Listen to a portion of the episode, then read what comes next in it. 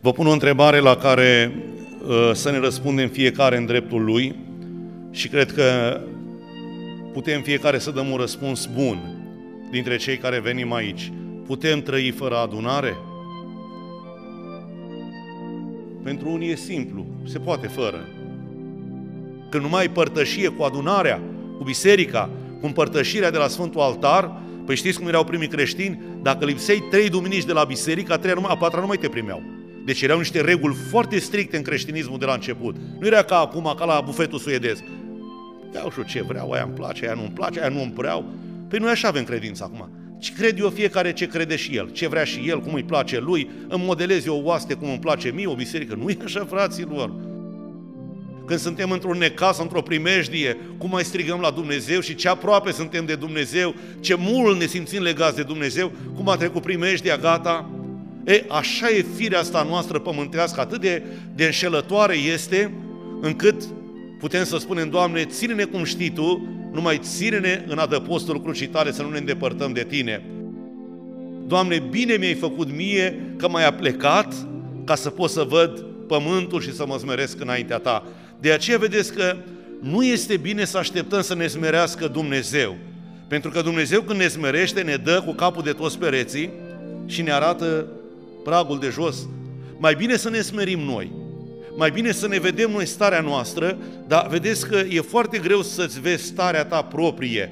Când cineva ți arată starea, tare mai ne supărăm. Noi nu venim la biserică decât ca să ne vadă preotul că am fost la Sfânta Liturghie, ci noi bănuiesc și cred și sunt încredințat că cea mai mare parte a fraților și a surorilor mergem în Biserica lui Dumnezeu și în adunarea lui Dumnezeu pentru că acolo ne regăsim cu adevărat. În numele Tatălui și al Fiului și al Sfântului Duh. Amin. Slăvit să fie Domnul Isus. Iubiți frați și iubite surori, ca de fiecare dată aducem mulțumire Domnului pentru fiecare prilej în care putem să stăm în jurul cuvântului lui Dumnezeu. Vă pun o întrebare la care uh, să ne răspundem fiecare în dreptul lui și cred că putem fiecare să dăm un răspuns bun dintre cei care venim aici. Putem trăi fără adunare? De ce? Dacă, vedeți, pentru unii e simplu, se poate fără. Care, ca marea majoritate a oamenilor care nu-L cunosc pe Dumnezeu. Și mă întreb așa, ce reprezintă pentru noi sau ce este atât de esențial pentru noi în adunare de nu putem trăi fără ea? Uitați-vă, oamenii nu pot trăi fără ceva esențial, oxigenul, nu? Creierul, dacă nu se oxigenează, în câteva minute sucombează și devenim legume. Plămânul la fel, dacă nu are aerul, oxigenul necesar care să oxigeneze sângele și așa mai departe. E, ceea ce este pentru partea aceasta a noastră firească, așa este pentru noi întâlnirea cu Domnul Isus. Pentru că spune cuvântul lui Dumnezeu că unde sunt doi sau trei adunați în numele meu, acolo sunt și eu în mijlocul lor. Și atunci dacă această făgăduință, Părintele Iosif a spus, dragii mei frați, scumpele mele surori, cât de mult doresc să trăiți această făgăduință de la Matei 18 cu 20. Unde sunt doi sau trei, acolo să fie și Domnul Isus. Pentru că noi nu putem trăi nu pentru că adunarea în sine, pentru că cine este în adunare, pentru cel care este în mijlocul adunării și care este Domnul Isus, și pentru că oamenii încă n-au ajuns o parte, chiar și dintre frați și dintre surori, să guste cu adevărat din Domnul Isus, pentru că un om care a gustat nu mai se poate lăsa, vă spun. Cine a gustat cu adevărat și a gustat și a văzut cât de bun este Domnul, pe acela nu mai poți păcăli. Nu mai poți să-l duci cu zăhărelul. Nu mai poți să-i spui că e, să poate o duminică da, șapte nu, o liturghie da, șapte nu, sau dacă te duci, te duci să faci doar act de prezență. Nu e așa. Noi nu venim în adunare numai să facem actul de prezență. Noi nu venim la biserică decât ca să ne vadă preotul că am fost la Sfânta Liturghie, ci noi bănuiesc și cred și sunt încredințat că cea mai mare parte a fraților și a surorilor mergem în Biserica lui Dumnezeu și în adunarea lui Dumnezeu pentru că acolo ne regăsim cu adevărat. Că acolo simțim că sufletele noastre sunt lipite de Domnul Isus. Și de aceea spun că noi nu putem trăi fără adunare. Dacă, vedeți, spunea fratele Arcadie, cel din tâi semn al bolii, cel din tâi semn al bolii când omul nu mai are poftă de mâncare. Uh, când omul nu mai poate mânca, atunci este un semn cert că el este bolnav, nu? Omul, când nu mai poate mânca din cuvântul lui Dumnezeu, nu mai are poftă pentru cuvântul lui Dumnezeu, nu mai are poftă pentru uh, părtășia frățească, nu mai simte nevoia aceasta, deja el s-a întâmplat ceva cu el acolo. Când omului nu mai este dor de această mâncare duhovnicească, care este cuvântul lui Dumnezeu, înseamnă că a pătruns boala. Și unde pătrunde boala, și știți că e o vorbă, boală lungă, moarte sigură. Un om când, uh, vedeți, o duminică nu te duci, două, încep să te înveți așa, să poate și fără. Frații mei, când pătrunde viermele acesta nenorocit al păcatului și al despărțirii de Dumnezeu, încet, încet, încet te duce într-o altă zonă care n-aș vrea să ajungă nimeni și niciodată. De aceea, noi, uh, zice cuvântul lui Dumnezeu, cu atât mai mult să ne ținem de lucrurile care le-am cunoscut. Să ne ținem de ele. Adică odată câștigat un lucru, ține-te de el, frate, că s-ar putea să-l pierzi. Ai câștigat o treaptă în lupta mântuirii. Ai cunoscut pe Domnul, ai cunoscut lucrarea, ai cunoscut Evanghelia, ai cunoscut dragostea lui Dumnezeu, ține-te strâns de ea. Fratele Traian spune să mergi atent pe cale, chiar când ești cu Domnul Isus, că nu știi, zice, să mergi încet, în, să calci cu grijă în iarba cea moale de la șes, acolo ispita e ascunsă cel mai des. Să știți că în vremurile de uh, zbucium, în vremurile de încercări, am văzut un lucru care e certificat, fraților. Câtă vreme omul este încercat, omul stă lângă Dumnezeu. Când vine starea aceea de bunăstare, când toate îți merg bine, omul începe să nu se mai încreadă în Dumnezeu. Începe să se încreadă fie în puterile lui, fie în banii lui, fie în relațiile lui, fie în poziția lui pe care o are și începe să-și ia privirile de la Domnul. De aceea zice psalmistul, bine este mie că m-a smerit Domnul. De ce spunea psalmistul așa? Păi psalmistul David, câtă vreme a trăit bine, a fost o vreme în, vie- în viața lui când a fost merit. Cum spunea fratele, era cioban. Era păștea oile tatălui său. Era simplu, nu avea nicio grijă decât era el cu Dumnezeu și cu oițele lui. Și pentru că era așa de curat la suflet, Dumnezeu a dat atâta har că a fost uns ca rege și nu numai atât, a biruit pe cel care nu putea să-l biruiască nimeni din tot poporul, pe Goliat, care era o spaimă. I-a dat Dumnezeu putere. Și a venit o vreme când David a început să devină om mare, a devenit rege, a avut palate, a avut soții, a avut țiitoare, a avut tot ce își dorea inima lui. Și într-o bună zi a făcut mai mult decât i-ar fi îngăduit cuvântul lui Dumnezeu. A poftit la nevasta generalului său Urie. Și știți ce s-a întâmplat cu el? A venit peste el nenorocirea, a venit peste el ciuma, peste popor, a venit, i-a murit copilul și zice psalmistul, bine este mie că m-a smerit Domnul. Adică cum? Doamne, bine mi-ai făcut mie că m-ai plecat ca să pot să văd pământul și să mă smeresc înaintea ta. De aceea vedeți că nu este bine să așteptăm să ne smerească Dumnezeu. Pentru că Dumnezeu când ne smerește, ne dă cu capul de toți pereții și ne arată pragul de jos. Mai bine să ne smerim noi. Mai bine să ne vedem noi starea noastră, dar vedeți că e foarte greu să-ți vezi starea ta proprie. Când cineva ți arată starea, tare mai ne supărăm. Dar când uh, Dumnezeu ne arată și ne bagă în cuptor, o, oh, cum ne-o vedem acolo și cum strigăm la Dumnezeu. Ați văzut când suntem într-o suferință, cum încep să curgă streașinile, când suntem într-un necas, într-o primejdie, cum mai strigăm la Dumnezeu și ce aproape suntem de Dumnezeu, ce mult ne simțim legați de Dumnezeu, cum a trecut primejdia, gata. E, așa e firea asta noastră pământească, atât de, de înșelătoare este, încât putem să spunem, Doamne, ține-ne cum știi Tu, numai ține-ne în adăpostul crucii tale să nu ne îndepărtăm de Tine. Uh, aș vrea să vă spun câteva cuvinte decât din cuvântul lui Dumnezeu, ca să nu vă obosesc, este târziu, este timp de iarnă, dar uh, vedeți, este în, în a doua Timotei, la finalul uh, epistolei către Timotei, zice, Sfântul Apostol Pavel era întemnițat în Roma și îi scrie ucenicului său Timotei să vină la el. Timotei era undeva în Creta, în insula Creta și Sfântul Pavel era mai la Roma. Și acum o călătorie de la Creta până la Roma nu era ca în ziua de azi, o făceai în câteva ore cu avionul sau, în câte, sau într-o zi cu mașina. Făceai zile întregi pe mare și călătoria de multe ori era presărată cu multe primejdii, chiar primejdii de moarte. Și acum îi spune, zice, nu prea călătoreau timp de iarnă corăbile. Timp de iarnă, marea era foarte furtunoasă, Marea, Marea Egee și Marea Mediterană și spune Sfântul Pavel, caută de vină până în iarnă. Caută de vină până în iarnă. Cuvântul lui Dumnezeu ne spune, caută de vină până în gheață.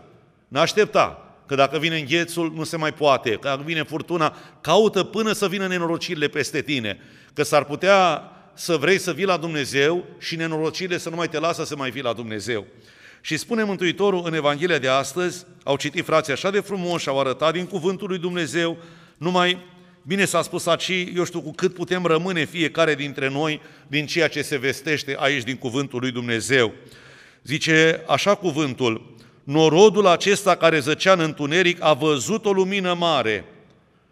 Vedeți, una e să vezi lumina și alta e să primești lumina. De exemplu, cei care stau acum afară, dumneavoastră vedeți pe cei din afară? Dacă cineva stă la geam acum să uite aici, nu-l vedem, să știți. De el ne vede pe noi. Și acum spune așa, norodul acesta care zăcea în întuneric a văzut o lumină mare. Dar degeaba văd eu lumina, stau la geam, mă uit la ea, dar nu intru în lumină. Nu e tot una să vezi lumina și să fii în lumină. Pentru că atunci când ești în lumină, nu mai te interesează întunericul. Vedeți, noi suntem în lumină. Nu mai ne interesează ce e afară. Că oricum nu vedem ce este acolo. Și acum vedeți norodul care zăcea în întuneric. Norodul care zace în întuneric, omul când stă în întunericul păcatului, el vede lumina. Oamenii văd, își dau seama că acolo ar trebui să fie. Dar ce îi ține pe oameni să iasă din întuneric, fraților? Zice Părintele Iosif că diavolul de meserie este fierar. Fierăria a învățat el. Și știți ce face? Lanțuri. Lanțuri și lacăte. La unii mai lungi, la alții mai scurte. Și tot leagă pe om și îl tot leagă cu diferite lanțuri, ca nu cumva să scape din priponul pe care îl pune și să vină la lumina cuvântului lui Dumnezeu. Și atunci omul are părintele Iosif pilda aceea cu omul acela care îl târa necuratul la cimitir. El se ținea de lanț și diavolul târa și el striga în gura mare, săriți oameni buni, săriți oameni buni, că mă târăște diavolul la cimitir să mă îngroape de viu. Și un frate îi spune după margine, dă drumul și vei fi scăpat. Cât de simplu, auzi, dă drumul, păi tu te ții de lanț, tu te ții de frânghie, dă drumul de acolo, dezleagă-te, poți să te duci la toți preoții din lume, la știu, patriarhul ecumenic, la papa de la Roma să te dezlege, nu te poate dezlega, că la tine e puterea să te dezlegi de acolo. Ce să-ți facă patriarhul, ce să-ți facă duhovnicul, dacă tu nu vrei să te dezlegi? Vedeți, oamenii realizează că sunt acolo, dar n-au puterea necesară. Mântuitorul, Domnul Isus, este acela care a venit să aducă lumina. Și Domnul Isus spune, norodul acesta care zăcea în întuneric și cuvântul acesta zăcere te duce la o altă gândire. Cine zace, fraților? Omul bonlav zace. Omul care a atins de boală zice la zace în pat. De ce zace în pat? Păi e neputincios, ăla nu mai, nu mai are putere să ridice. Ceva s-a întâmplat, o boală a pătruns în el și zace. E, vedeți, lumea în care trăim noi, zice Sfântul Apostol Ioan în 1 Ioan capitolul 5, spune așa, dintr-un început lumea zace sub cel rău.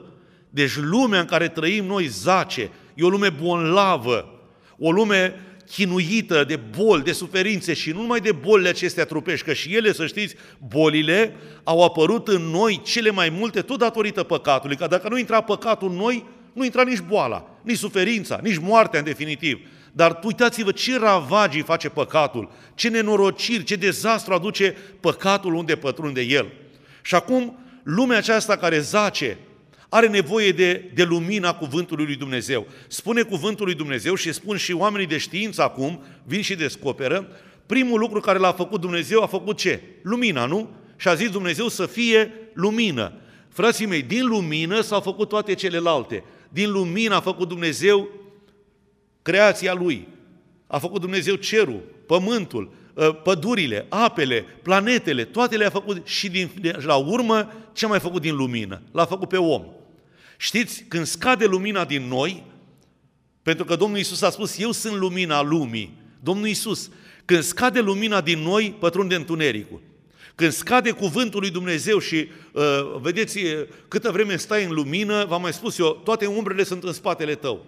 Dacă te întorci cu spatele la lumină, toate vin și le vezi în față. Domnul Isus este lumina. Dumnezeu ne-a făcut pe noi din lumină. Câtă vreme stăm în lumină, adică în cuvântul lui Dumnezeu, în noi toate sunt în ordine. Când nu mai suntem în lumina cuvântului lui Dumnezeu, toate intră în dezordine în noi. Și atunci a pătruns și păcatul, și nenorocirea, și toate dezastrele, și moartea în definitiv, că până la urmă și moartea tot datorită păcatului. Ce spune Roman 6 cu 30? Plata păcatului este moartea. Și moartea cu cele trei aspecte ale ei. Moartea biologică, adică moartea fizică, care este despărțirea trupului de suflet, este moartea în păcat, cum spune cuvântul lui Dumnezeu, că oricine trăiește în păcat este robul păcatului, atunci când omul zice, voi erați morți, Efeseni capitolul 2, în păcatele și în greșelile în care trăiați voi odinioară, și a treia moarte și cea mai groaznică este despărțirea veșnică de Dumnezeu, moartea veșnică. Când Dumnezeu va spune unora, vino de moștenește și altora, du-te în focul cel nestins care a fost pregătit celui rău și îngerilor lui. Și atunci și moartea a pătruns tot datorită păcatului în noi. Și ultima pe care o va birui Domnul Isus va fi și moartea. Și acum vedeți poporul care zăcea. Uite, în zăcerea asta în care este lumea, Dumnezeu a trimis vindecarea. Știți cu ce ne putem vindeca? Cu lumina. Lumina lui Dumnezeu, cuvântul lui Dumnezeu. Vedeți în noaptea de Paște, ați văzut cum a lăsat rânduiala în biserica noastră? Vine și strigă preotul, simbolic, veniți, deprimiți lumină. Și dacă omul întinde mâna, el primește lumină. Dacă omul stă pasiv pe margine și spune, lasă că poate vine lumina la mine, nu vine la tine. Tu trebuie să vii să primești lumina. Lumina a venit în lume. Domnul Iisus acum 2000 de ani a răsărit, nu cântăm noi la nașterea Domnului, nașterea ta Hristoase, Dumnezeu nostru, răsărita lumii, lumina cunoștinței. Cât de frumos ne spune învățătura bisericii. Ne-a răsărit nouă lumina cunoștinței. Peste cei ce eram în latura și în umbra morții, o lumină a răsărit peste noi. Cine e aceea lumină? Domnul Isus. Și cine vine la lumină, primește lumină, se luminează. Cine se atinge de Domnul Isus, primește o lumină nouă, o lumină călăuzitoare. Vedeți pe magi, tot lumina a călătorit la Domnul Isus. Lumina stelei călătoare. Lumina de la steaua aceea i-a călăuzit pe ei până la Domnul Isus de s-au închinat Mântuitorului și Maicii Preacurate. Când pătrunde lumina în noi, dacă o lăsăm, bineînțeles, ne luminează totul. Câtă vreme nu vrem să ne luminăm, vedeți, mintea noastră este ca o, o cutie, ca într-o cutie. Dacă n-a prins lumina acolo, nu se vede nimic. Dacă nu băgăm în mintea noastră cuvântul lui Dumnezeu, mintea noastră e năclăită de întuneric, frații mei. Fiecare neuron al nostru trebuie luminat de cuvântul lui Dumnezeu. Tot ce am, vedeți, ca să putem să facem curățenie în viața noastră, când venim la Domnul Isus, spune Mântuitorul, cine vrea să vină după mine, ce să facă? Dar cum să mă lepăd? Păi vedeți că noi venim cu bagajul care l-am avut înainte. Nu le pădăm, nu? Cunoștințele noastre, tabieturile noastre, uh, știu eu, diferite în ravuri ale noastre. Păi da, dar alea trebuie luminate, fraților. Trebuie curățate și pusă lumina în loc că ele dacă rămân aceleași lucruri, dar ce face Dumnezeu? Ne schimbă ca oameni, tot ea ne cheamă. Tot Daniel mă cheamă, tot uh, Ion, Vasile, Gheorghe, Maria, tot așa ne cheamă în continuare, nu ne schimbăm. Dar face ceva Dumnezeu. Ne dă putere să schimbăm direcții. Ne dă harul și puterea să știm să cârmim spre calea mântuirii, să o luăm pe calea aceea. Și atunci dacă nu lăsăm mintea noastră să fie luminată și spune, lasă că știu eu, o, oh, cea mai grea și cea mai apăsătoare stare care nu se iartă, frații mei, Citiți capitolul 9 al Evangheliei de la Ioan. Mântuitorul spune, de aceea păcatul vostru rămâne, și e vorba tot de o vindecare acolo, a vindecat un orb. Ce era orbul? Un om care nu avea lumină. Și orbul acesta a primit lumina, pe lângă cea fizică, a primit și lumina spirituală, a primit pe Dumnezeu în viața lui. Și spune, de aceea spune fariseilor, ci dar nu zice de noi, zice Mântuitorul, în adins am venit ca cei ce nu văd să vadă și cei ce văd să nu vadă. Și dar nu zice de noi. Nu cumva noi în fie aia care zicem că vedem, dar nu vedem. Și Mântuitorul indirect le răspunde, zice, din s-am venit în lumea aceasta. Și zice, de aceea păcatul vostru rămâne pentru că voi zice știu. E, vedeți, păcatul ăsta nu se iartă. Când omul îi spune, frate, uite ce spune cuvântul lui Dumnezeu care lumină. Lasă că știu eu. N-am nevoie să mă înveți tu. Lasă că am citit eu. Lasă că am eu, uh, mi-a spus mie cu tare, n-am nevoie, n-am nevoie. Ei, păcatul ăsta știți ce spune Mântuitorul despre el? Că este păcat împotriva cui? A Duhului Sfânt, care nu are iertare nici acum, nici în veacul viitor, adică nici pe pământul acesta cât trăiești, dacă nu te pocăiești, și nici dincolo în viața veșnică, cu niciun chip nu se poate ierta. A omului care persistă în nebunia lui, a omului care persistă să stea, lasă-mă în întunericul meu, lasă-mă în mlaștina mea, aici îmi place mie, ce tu cu mine? Foarte bine, ești liber. Nimeni nu te obligă. Dar mai greu este altceva. Și e foarte adevărat că mai repede te trage un mlaștina lui decât să îl scoți tu pe el. Ați observat lucrul acesta cât de ușor te duci la vale? Cât de ușor te duci spre partea asta întunecată, că e mai ușor, acolo nu te vede nimeni, ești acoperit de întuneric, lumina unde te duce, ești văzut. Nu poți să faci prea multe mișcări. Întunericul îți dă impresia că ești acoperit. Întunericul ă, îți dă vaga impresie și falsa impresie că nu te vede nimeni. Lasă că mă iartă Dumnezeu, lasă că nu știe cu tare, lasă. Și vedeți, partea asta întotdeauna este o parte întunecată a vieții noastre. De aceea spune cuvântul lui Dumnezeu, peste cei ce zăceau în ținutul și în umbra morții a răsărit lumina. Frații mei, noi am trăit în ținutul morții. Ne povestea, fratele Rică îl știe, am avut un vecin aici cu noi, un creștin, Neion Slav, oameni care au trecut pe front și care au fost în lagărele de concentrare prizonieri la ruși. La un moment dat am auzit fel de fel și frații noștri de pe împușcării săracii care au trăit chiar în ținutul morții, la propriu. Au dormit printre morți, au trăit cu moartea lângă ei, au stat în trașee cu moartea, deci moartea devenise așa de la îndemână că nu mai, nici nu mai aveai niciun fel de sentiment aproape. Oameni care au trăit chiar în ținutul morții. Vorbesc la partea fizică. E, și oamenii ăștia la un moment dat și te obișnuisești cu ea. Moartea devenise așa ceva care nu mai te impresiona, nu mai aveai suflet, nu mai aveai nimic.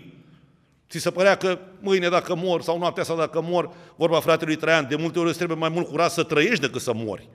Mai greu era să trăiești în astfel de stări decât să mori. E, dar să trăiești în ținutul morții spirituale și să nu-ți dai seama. Uh, vedeți, spune acolo o cântare, zice, să fii mort, dar să fii viu. Să fii rob, dar să fii fiu. E cum adică să fii mort, dar să fii viu? Dar este și invers. Să fii mort și să nu știi că ești mort. Să trăiești din punct de vedere biologic și tu să nu-ți dai seama că tu ești mort pe dinăuntru. Că tu ești de mult, moartea în tine de mult lucrează. Pentru că fiecare păcat e cât o lopată de pământ cu care te-ai îngropat. Ți-ai făcut propriul mormânt cu lopata ta proprie și te-ai îngropat în ea. Dar să fii mort și să nu știi mort față de ce? Zice Sfântul Pavel în capitolul 6 din Roma, așa și voi, să, fi, să fiți morți față de păcat, dar vii în Hristos Iisus, Domnul nostru. O, ce bine ar fi! Peste noi a răsărit lumina. Soarele a răsărit. De ce te ascunzi în stânci? Când răsare soarele, toate buvnițele, toate cucuvelele, toate păsările nopții și ale întunericului aleargă la stânci, aleargă în crăpături, aleargă la întuneric, nu le place. Omul care trăiește în păcat când răsare lumina fuge de ea, n-are nevoie. Vedeți când a venit lucrarea oastei Domnului și când a venit de fapt Evanghelia Domnului Isus, și câte păsărele întunericului s-au ridicat împotriva Domnului Isus. Irod, slugile lui, stăpânirea de atunci, toate s-au pus împotriva luminii. De ce îi deranja lumina? Le arăta faptele lor că sunt rele. Când a venit lucrarea oastei Domnului în poporul nostru, Doamne, ce bucurie ar fi trebuit să fie! De la patriar și până la ultimul cioban și la ultimul țăran, ar fi trebuit să se bucure că Dumnezeu ne-a dus lumina. Da, de unde? Și lupta împotriva cui credeți că se dedea? Exact împotriva purtătorului luminii. Nu cumva să stingă lumina. Nu cumva să, să aprindă lumina. Vedeți, cântăm noi despre Părintele, ai aprins lumina în întunecatul neamului mormânt. Părintele Iosif ne-a adus lumina, l-a adus pe Domnul Isus. Nu că nu era Domnul Isus în biserică. Uitasem de el, frații mei.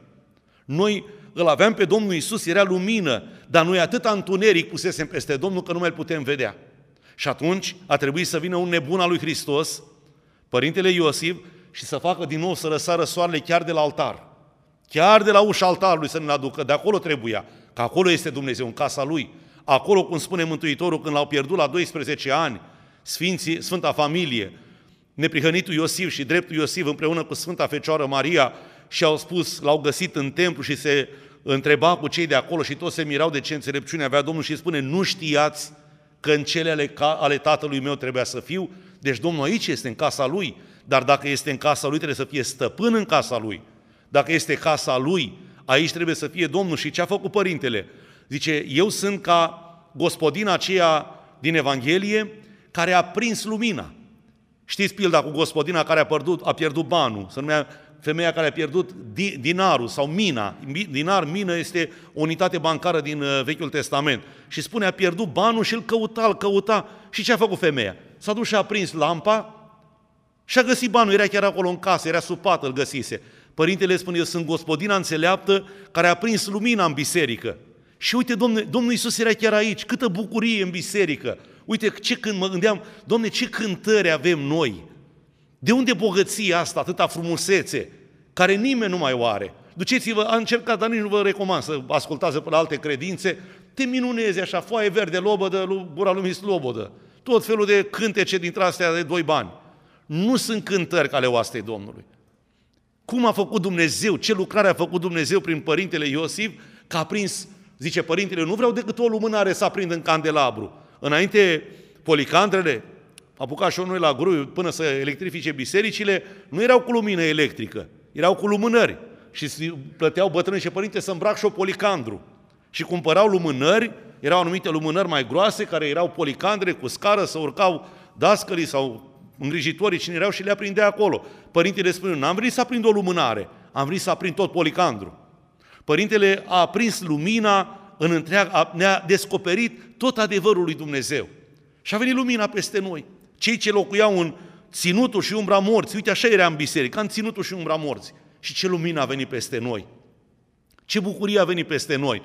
S-au luptat mult să acopere lumina, au încercat să o stingă, n-au reușit, fraților. Că ei de la Dumnezeu. Și spune Mântuitorul, orice răsat care nu este de la Tatăl, este smuls și aruncat. Dar dacă e de la Tatăl, nimeni nu ne poate uh, dărâma. Odată, în faptele apostolilor, ucenicii au trebuit să meargă în fața unei judecăți, în fața Sinedriului. Și acolo, în fața Sinedriului, era un uh, mare învățat care pusese și profesorul Sfântului Apostol Pavel, al lui Saul din trecut, Gamaliel pe nume. Și la un moment dat, toți s-au hotărât să-i ucidă aproape pe ucenici, să termine cu ei și cu calea aceasta cea nouă. Și omul acesta înțelept a spus așa, oameni buni, să nu cumva să ne trezim că luptăm împotriva lui Dumnezeu. Dacă nu e de la Dumnezeu, se va duce de la sine. Dar dacă e de la Dumnezeu, ce ne facem? Ne trezim că luptăm cu Dumnezeu? Vedeți, lucrarea luminii, care este, gândiți-vă, de la Părintele Iosif până acum, câte milioane de suflete s-au mântuit. Se împlinesc numai anul viitor, peste 2 ani, între 20, 1922-1923, deci 2022-2023 vom sărbători 100 de ani de oastea Domnului.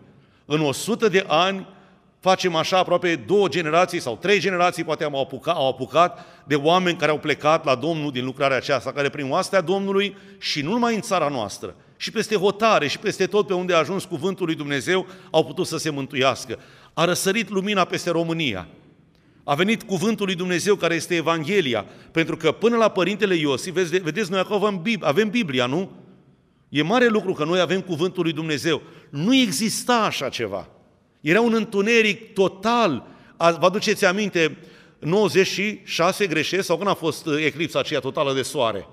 Țin minte, pe la ora 2, 1 a fost o eclipsă totală de soare, nu mai mi-aminte, sau 2000, până, până în 2000 cred că a fost, nu?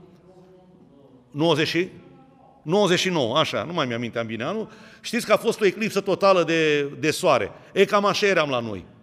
O eclipsă era, dar a trecut repede. Așa a fost cuvântul lui Dumnezeu prin oastea Domnului. A venit și a adus lumina.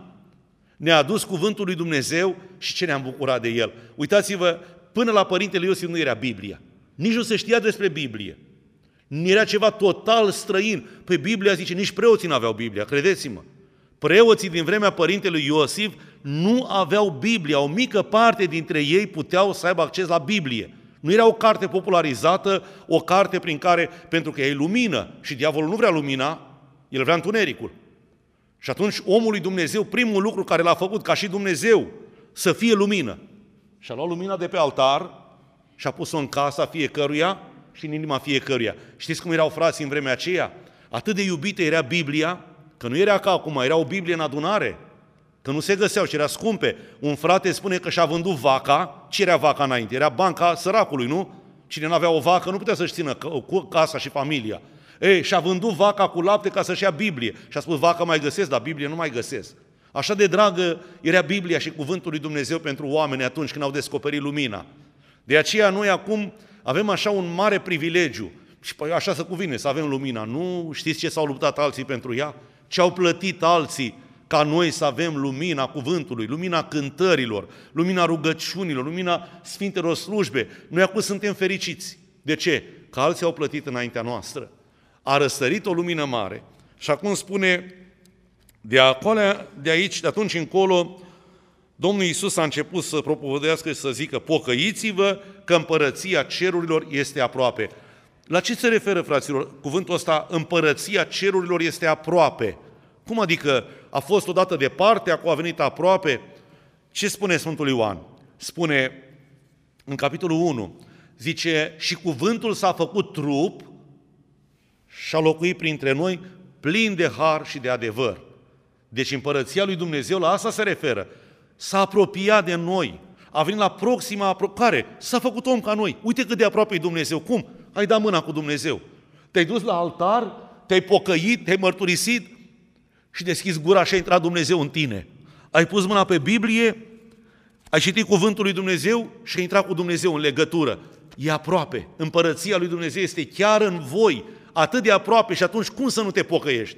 Și spune, imposibil, cum un Dumnezeu care nu-L vezi, un Dumnezeu care nu prea știi multe de El, cum să mă pocăiesc? Ba uite că e aici. A trăit printre noi plin de har și de adevăr, acum 2000, aproape 2000 de ani. Și acum a lăsat cuvântul Lui, ne-a lăsat testamentul Lui. Și închei cu o întrebare, oare dacă Dumnezeu ar fi făcut în așa fel ca noi să-L vedem, să trăiască printre noi Dumnezeu, cum ar fi fost?